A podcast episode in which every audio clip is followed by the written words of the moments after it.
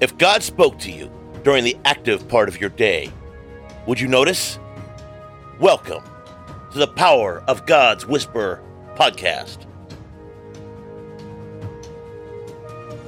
Today's message Season of Rejection. And today's scripture, the Lord said, They will recognize how hurt I am by their unfaithful hearts. Ezekiel 6 9. Lord, teach me something about you that I don't already know. Again, this question was answered when I experienced the pain of rejection from one of my kids.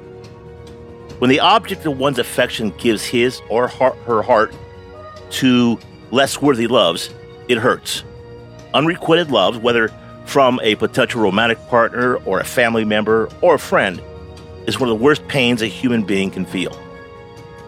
I realized in the midst of a season of rejection that God experiences that pain every single day.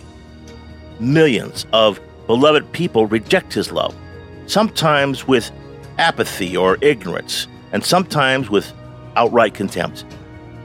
God is not a human being, but he made us in his image, which means our capacity to feel pain is surely a reflection of his. In fact, he spoke through many prophets about his grief in being rejected by those that he loves.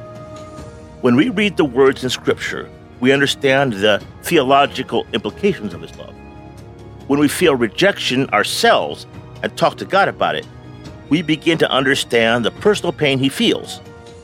In our experiences and in our relational dynamics, he gives us a taste of his own emotions and attitudes. Not because he wants us to feel pain, but because He wants our hearts to bond with His. He wants us to be able to relate to Him and know Him deeply. Anytime you experience joy or grief or any other emotion in a relationship, explore how those feelings might connect you with the heart of God. His interactions with human beings are often reflected in our interactions with one another. The things that cause us to feel pain or pleasure often have a parallel in biblical prophecies that describes God's passions for his people. When we are alert to our relational dynamics, we can hear him portraying his feelings in them. Let's pray. Lord, I don't just want to know about your heart. I want to experience the things that you experience. Share them with me. Alert me to your feelings. Connect me to your experiences through my own. Take care, God bless, and make it a great day.